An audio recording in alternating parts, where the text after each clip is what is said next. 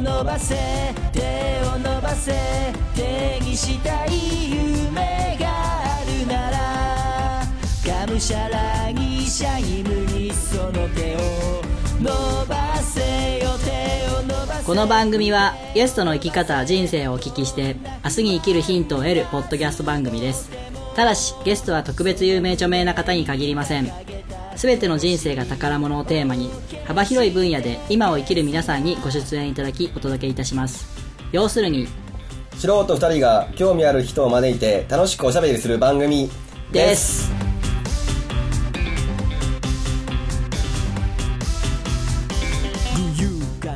はいどうも。ワンライフポッドキャストナビゲーターのミッチーです、えー今日はですね相方のくまちゃんが収録の3時間前に、えー急遽来れないという電話がかかってきましてあのもうどうしようかなと思ったんですけど、まあ、あのリスケのタイミングとかもありませんし、えー僕一人で撮ろうかとちょっと思ったんですけれどもここでですね、えー僕は思いつきました。ダメ元でこの人に声をかけてみようと。思ってですね、えーお忙しいです。お忙しい方なんですけども、えーお声がけしたらですねなんとか行きますよというふうに言っていただきたんで、えー、来ていただきました、えーこの方です、えー当番組準レギュラーの海野潤さんです。よろしくお願いします。はい、海野潤です。よろしくお願いします。ありがとうございます、ありがとうございます。すみませんいえいねえいえ、急に3時間前に。3時間前に。頑張ってきました、今。本当にありがとうございますクマの。まあ仕方ないですね。ご不幸は仕方ないですまあ、ね。なんかあのお酒でも終わらせますああ、わかりました。そうですね。はい。楽しみにしていてくださいはい、でなんで今日じゅんさんに声をかけたかというと、はい今日のゲストの方が、うんじゅんさんに紹介していただいたそうですね。きっかけはそうですね。ゲストが来たんで、ちょうどなんかこう3人でうん話ができるんじゃないかなというふうに思ったんで、えーお呼びしました、えーということで今日のゲストなんですけども株式会社シンシア代表の柴田博文さんですよろしくお願いしますよろしくお願いします。柴田です。お願いしますさあどんな展開になっていくはい。ところなんですけどえっと柴田さんとはい。潤さんはどういうつながりだった？んです夢の種、えーインターネットラジオ、はい。交換庁のラジオ交流会そうですね。前はあのうちのスタジオも番組で交流会をやってた時期があったんですよ、はい。あのその時にお越しになれてて僕はもう前から柴さんの存在をし存じ上げてたんですけども、なかなかご挨拶する機会がなくてちょうどよかったんであのねあの名刺交換させてもらって。実はその前に、はい。ワンライフポッドキャストさんがうちの番組に来られたことがありましたよね。かはいはいはい。その時の僕らの収録の後が柴田さんだったんです。もうその時からもう一応あおお声かけなきゃいけないなと思いながらいたんですけど。あそうなんですか。そうそう。じゃあその時はまだ知らなかった。僕は一方的に知ってたんですけど。でも僕どっかの単交流会であって、はい。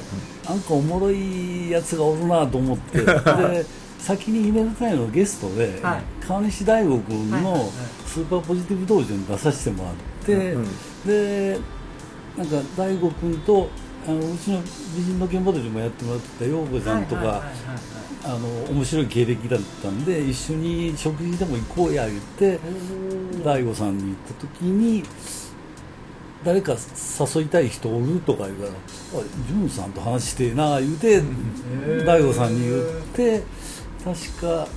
その後藤陽子川西大吾海野潤で柴田さんと4人でうん。セルパー行きましたね、あそうです。それは交流会の前交流会の後。あうん。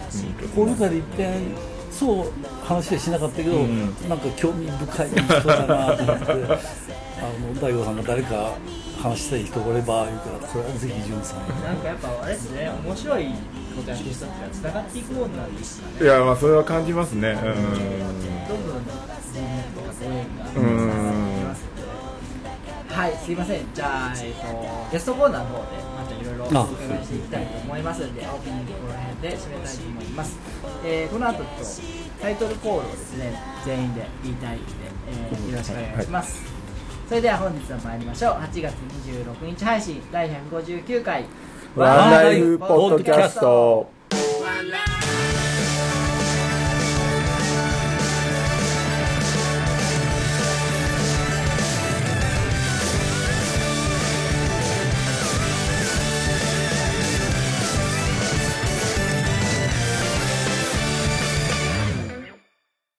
はいそれではゲストコーナーです。改めまして本日のゲストは株式会社シンシア代表の柴田博文さんです。よろしくお願いします。よろしくお願いします。今日はありがとうございます。いやこちらこそありがとうございます。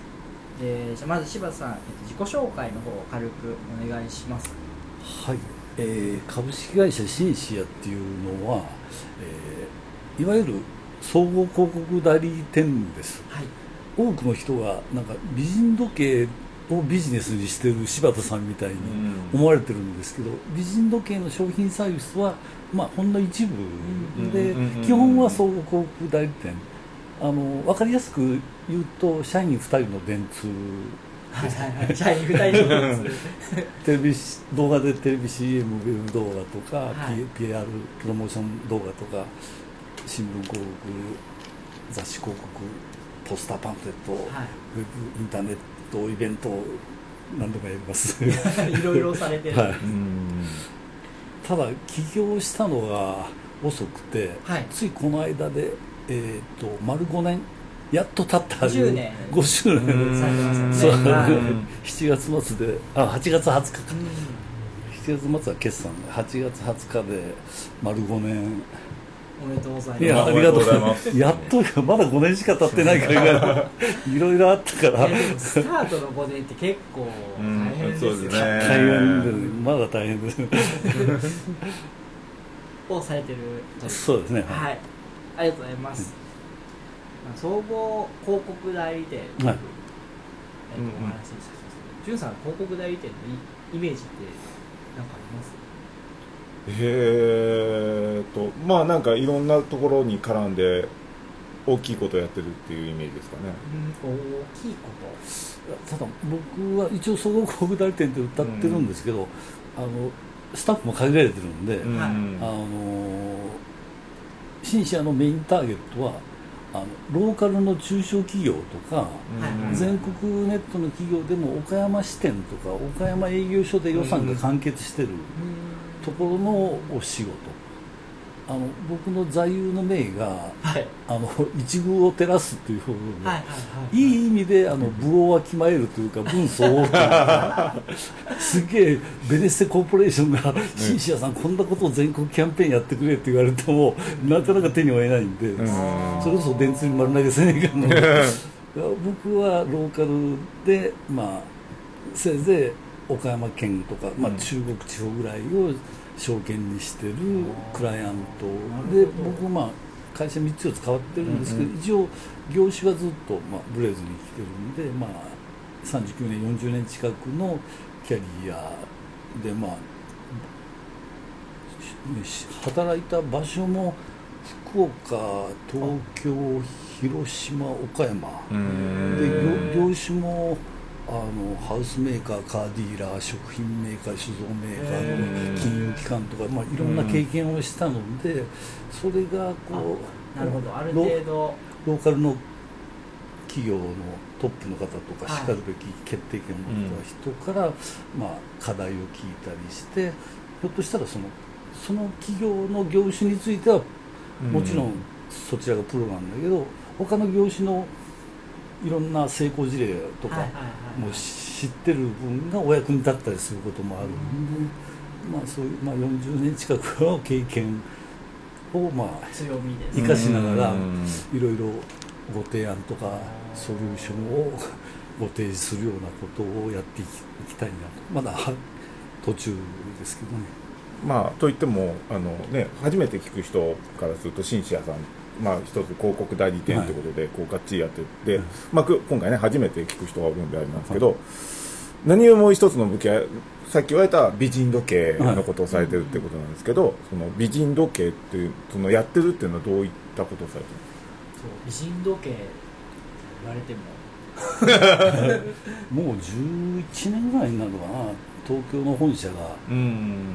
美人時計っていうシステムとインターネット上の時計？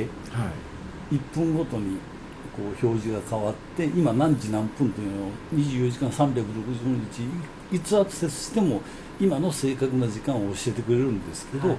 教えてくれる画面が若い美人さんがボードに何時何分っていうのを書いてあれって教えて全国なんですか？今全国版っていうのと、都道府県版ご当地美人時計、あとオリジナル美人時計でなんかオリジナルはい。あの鹿児島か広島美男時計があったりへどっかのハウスメーカーがスポンサーでファミリー時計があったりキッズ時計があったり、いろいろ展開ですそうで私は岡山の美人時計の、まあ、KSB さんがもともとうちよりもはもう10年ぐらい前からやられてたのうちは4年半ぐらい前からその、まあ、KSB さんの妹分みたいな形で、はい。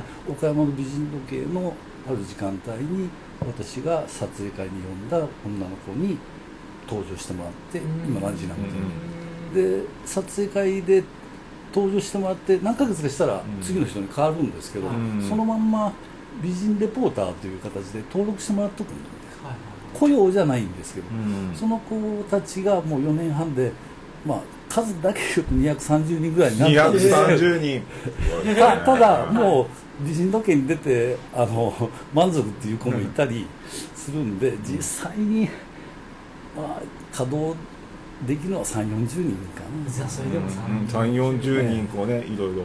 リストがあるっていうのはすごいでまあ岡山って最近できたかもしれないけどいわゆるあのちゃんとしたモデルプロダクションがなかったんですよ、はい。今んできたかもしれないんですけどだから岡山でモデルを起用して撮影しようとか、うん。なんか司会に起用しようとか CM に出てもらおうというと大阪とか名古屋とかそうそうから呼ばないといけない。そうなんちょっとちょっと環境変わりつつあるんですけど、そういう意味では美人時計は大きかったですよね、そうですね、うん。でその素人基本素人の子なんですけど、まあ、ルックスがすごよくてあの、まあ、アクティブだったりあの向上心が強かったり、あのいい具合に目立ちたがりでいい具合に謙虚な 子たちが、まあ、15秒の CM とか23分のウェブ動画でもこう編集しながらこう数秒ずつ撮影には十分耐えるんですね、はい。リハーサル練習しながら。だからあの大阪名古屋から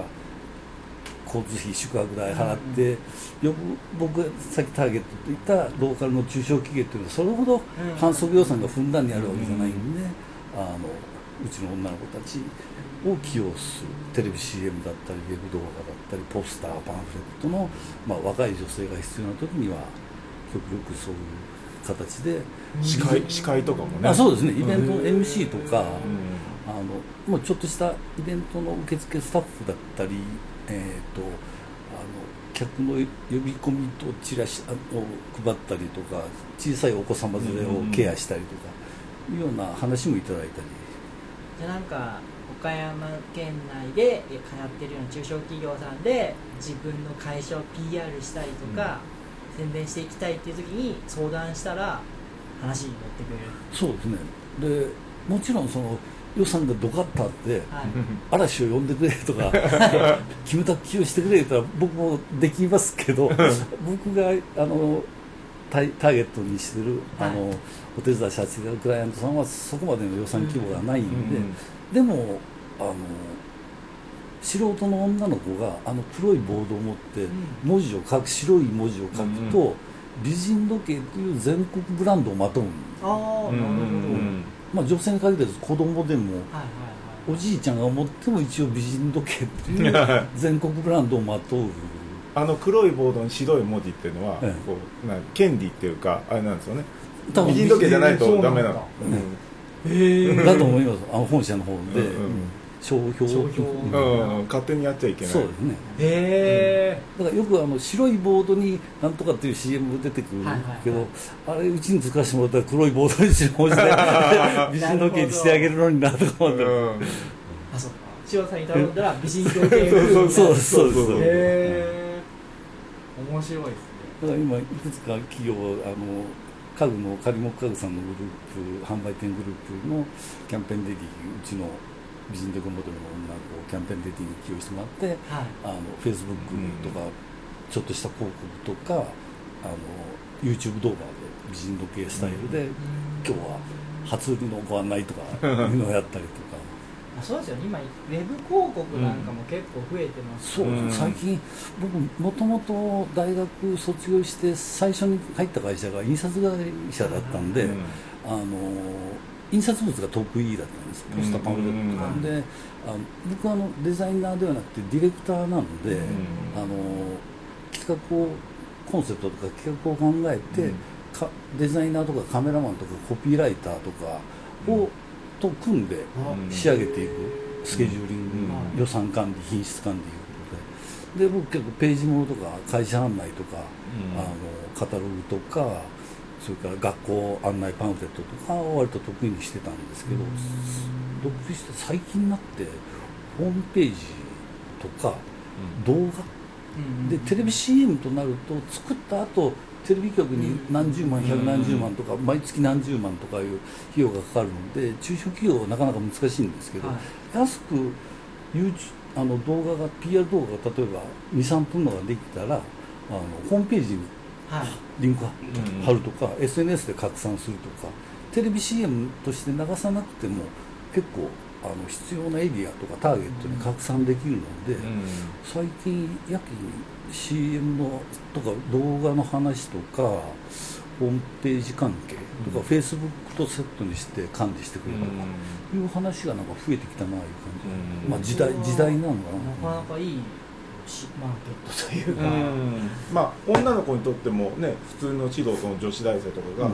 こう司会とかできるしそのウェブ CM とかに出れるっていうのはね嬉しい。そうですね、うんまあ、読も読者モデルの動画版みたいなのとか、うん実際にリアルにイベント会場でしマイク持って司会やってみるとかいうのは、あの喜んでくれる子も多いですね。都会の方では結構ありありそうなイメージですけど、うん。岡山とか地方になってくるとあんまりそういうの聞かないですうん。いやそれが結局頼むところは大阪とか福岡とうんかそういうところになっちゃう、うん。地元に本当にね綺麗な人とか仕事できる人いっぱいいるのに、うん。そういうとこ発注せずに都会に行っちゃうからあのとか今もう個人であの代理店からお声がかかったりカメラマンから声がかかったり、こうちゃんとした事務所みたいなのがあんまりほとんど存在しない。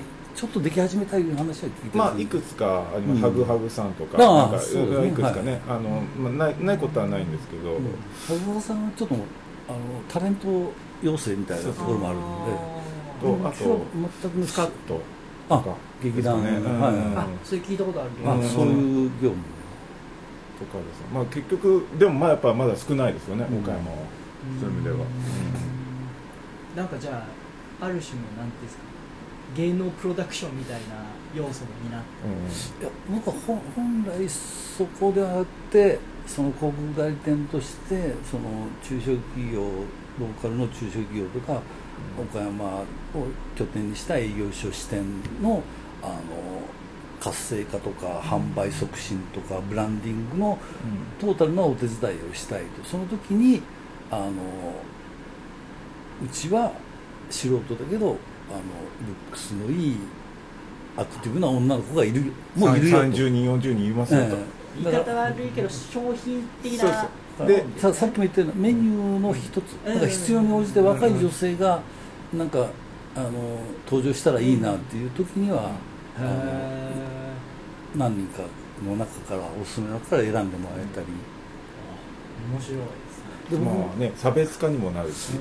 僕最近あの発見したのが あのローカルで頑張ってる企業と一生懸命な素人美人って相性がいいんあそのローカルで頑張ってる企業が、うん。いいきなりうん。嵐の松潤をタレントとして使ったら、え。松潤におんぶに抱っこして 引っ張り上げてもらっとる感じがする。アンバランス。えうんはいはいはい。だからローカルでまだ全国デビューしてない企業が頑張ってるのをアクティブでルックスのいい素人の美人さんが一生懸命うんコラボするとお互いがこう一緒に階段を上がっていく。それを最近発見して。お客さん消費者側も一緒に応援していくみたいな感じもありますよねなんかそれそういうお仕事をされている中で苦労されてることとかやりがいを感じる点とかあります？やりがいはやっぱりあのずっとクリエイティブディレクターみたいな仕事をずっとやってきてたんですけどやっぱりサラリーマンクリエイターとまあ覚悟を決めて企業独立して代表としてやってるのはその覚悟が違う分その上司とか社長を気にせず、まあ、会社のサラリーマンの場合、の顔色を気にせずに自分の思いで決決済できる。だから極端な話サラリーマンクリエイターやったら多少条件が悪かったり嫌だなと思ってもすぐには断れないんですよね。いっぺん上司に伺いたったりし社長に「これどうですかね?」みたいな。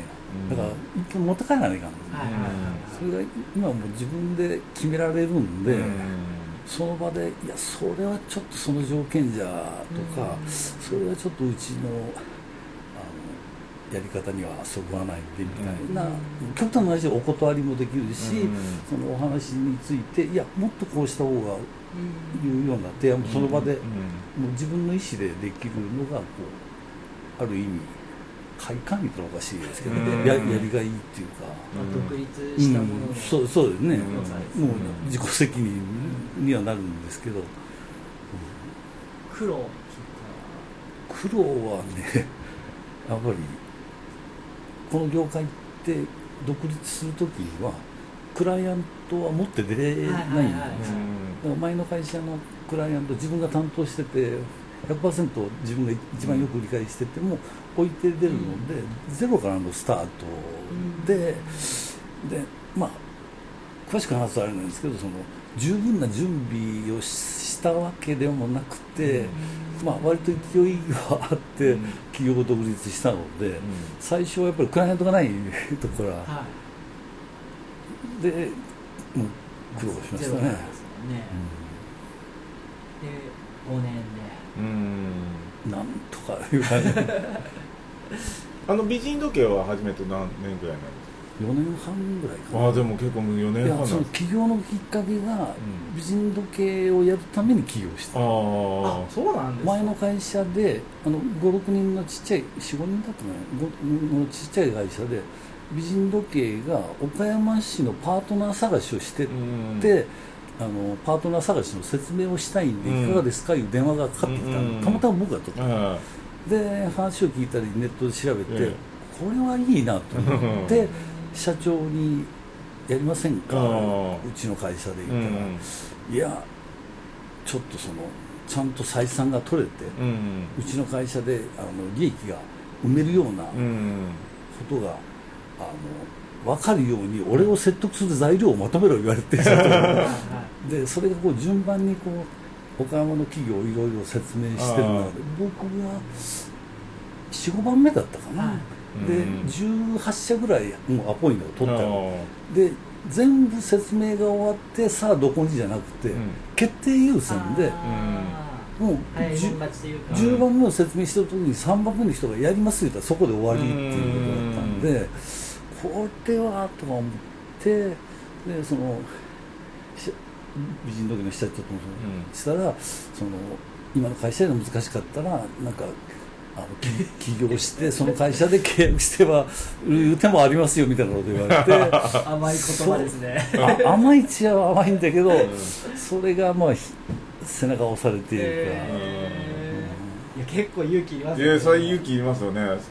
それだけじゃね食食っていけるわけじゃないので、まあいろいろな条件が重なって僕はずーっとその最初に印刷会社から広告代理店から、あのディレクタークリエイティブディレクターとしてやってたんで、営業じゃなかったのがその辞める前の新社を起業する前の会社が、まあ、ちょっと人がふ営業の専門職の人間がパタパタっと辞めたりして、うん。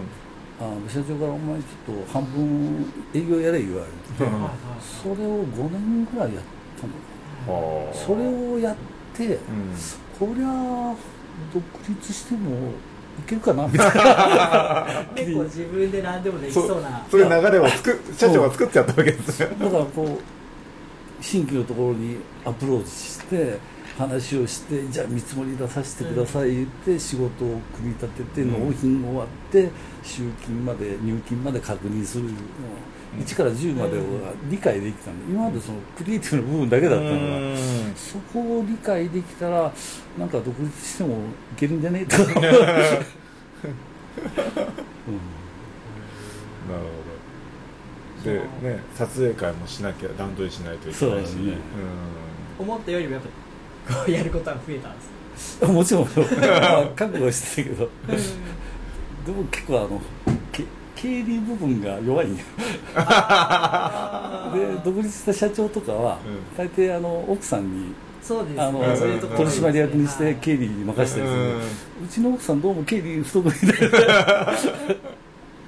もう自分でやらないかんかったりあの昔の同級生で経理に強い人間とか、うん。あの信用金庫で支店長やっとった、あの同級生とかにいろいろ相談に乗ってもらったりして、あなんとかいう、まあそうですね。そこが大事ですもんね本当はね。ね。でやっぱり美人時計も先行投資なわけですよ。うん。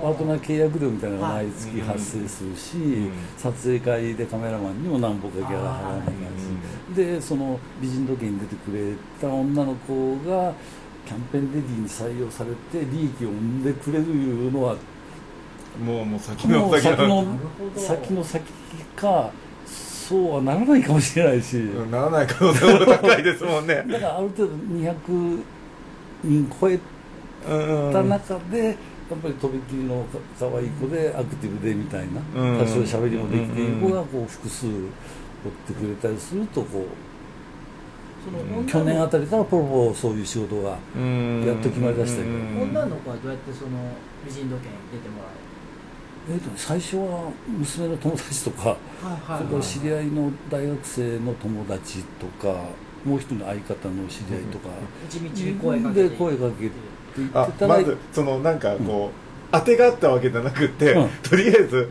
美人時計のパートナーして紹介して取ってさあどうしようみたいな。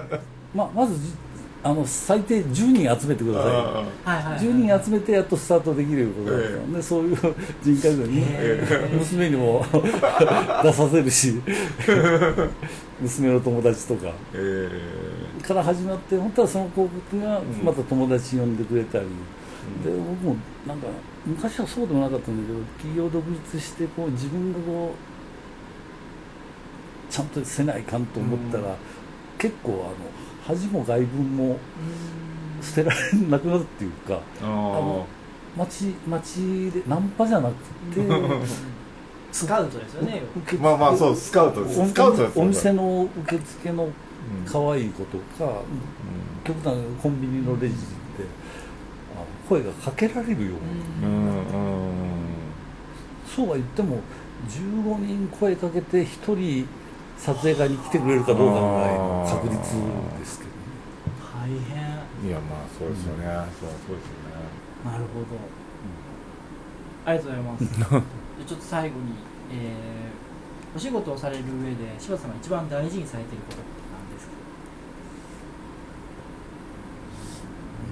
最近はあの受け売りになるんですけどはい。キングコングの西野さんが絵本の「煙突町のプペル」とかクラウドファンディングですごいお金を集めて、はい。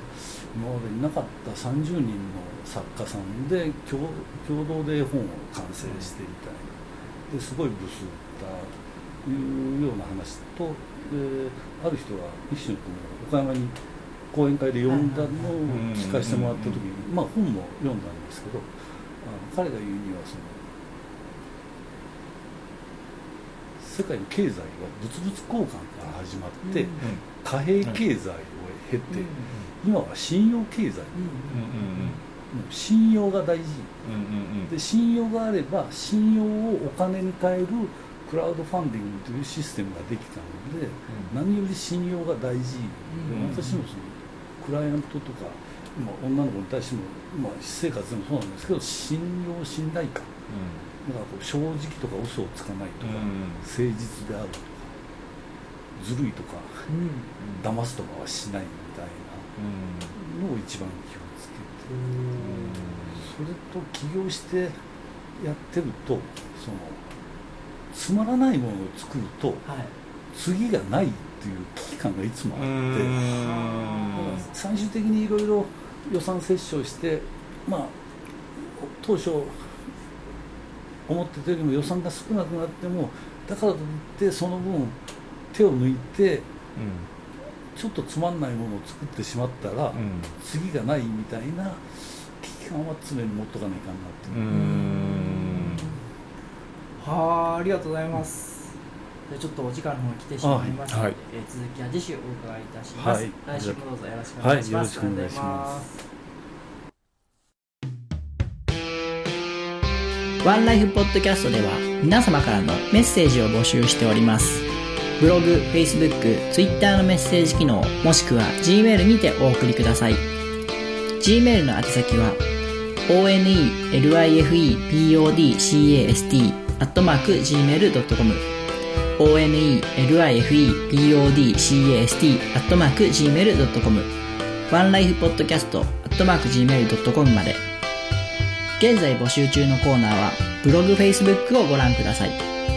皆様からの愛のあるお便りをお待ちしております。なあなあ、くまちゃん、この財布見て。どうしたんこれ買ったん？いや、修理したんよ。備前表帳比較美芸ってとこで。えー、すげえ新品みてえじゃうん、ホームページ見たらいろいろ載っとるよ。んあほんま？備前表帳うん、比較はね、川の比較ね。で、美芸は美しいに難しい芸。難しい芸って。あああったあった。靴とかカバンとか革製品全般修理してくれるよ。へー。岡山市北区柳町。え？うん？どうしたん？表町なのに柳町にあるんだよな。ほんまじゃな。備前表帳比較美芸。お問い合わせはホームページお電話で。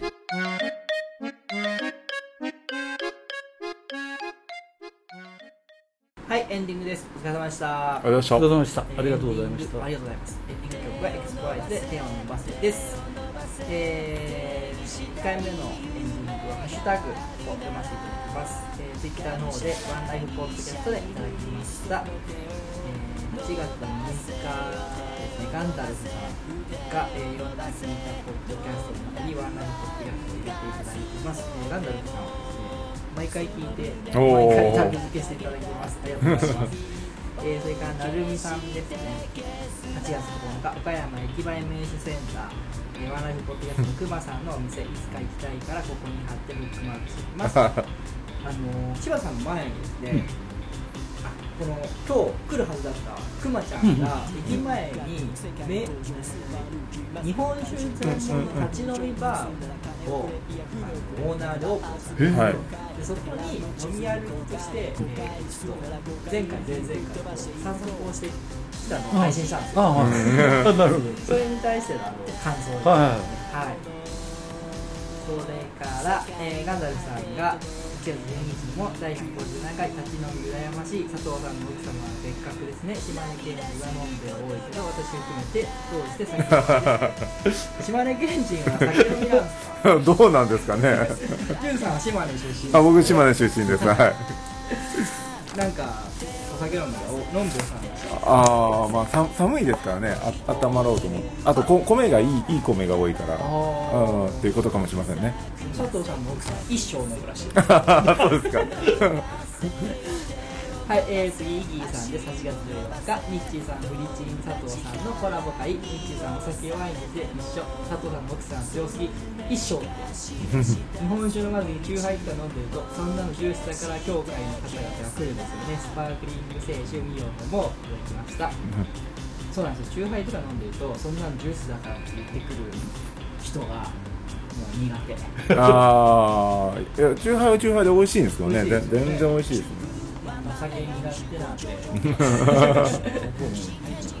あそうなんですよもともと弱かったんだけど10年ぐらい前に心臓患ってああうん。ないドクターストップじゃなくて自分でやられたうん。完全にまああの完全にやめなさいとは言われなかったけどうん。でも日々も車の移動だったりああなるほどまあもともと弱かったし、はい、理解うん。たまに寄りたい気分ですわかります。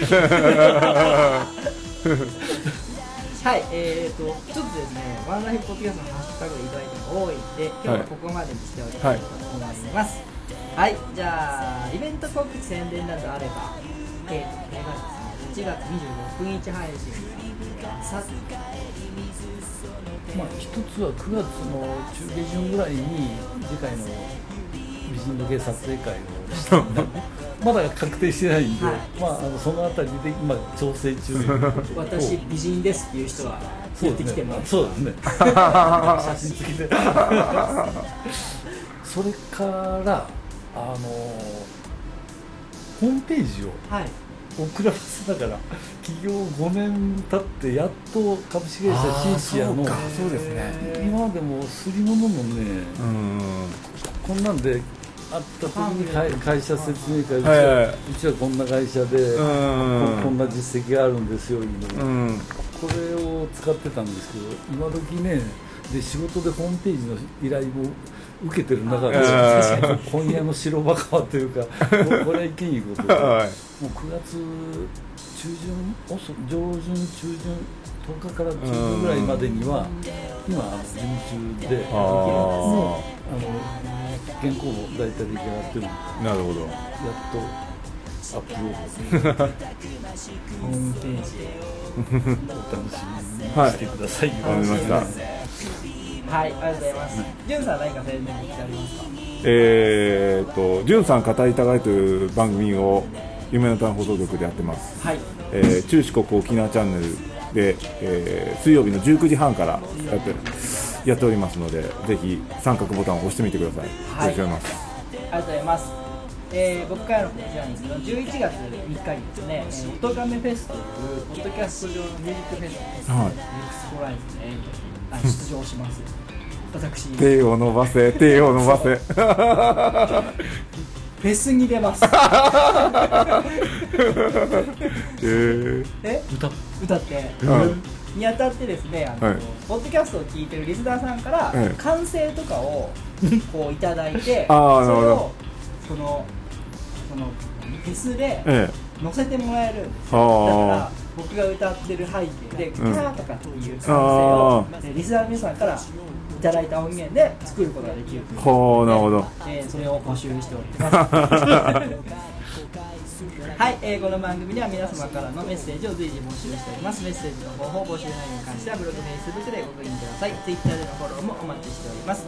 Twitter をハッシュタグカタカナでワンラインポッドキャストでつぶやいてください、えー次回の配信は9月2日を予定しております。来週は塩田さんと過去のお話を中心にお伺いしていきますえーお送りしましたのは私ミッチーとあえー、海野純と。シンシアの柴田でした。りがとうございます、えーそれではまた来週まで。ごきげげんんよよう。手を伸ばせ守りたい夢があるならこの番組は大切な靴やバッグをお直しします。備前表帳比較美ゲートお客様もスタッフも家族のように仲良く集まる場所牛窓カフェグローバーの提供でお送りいたしました。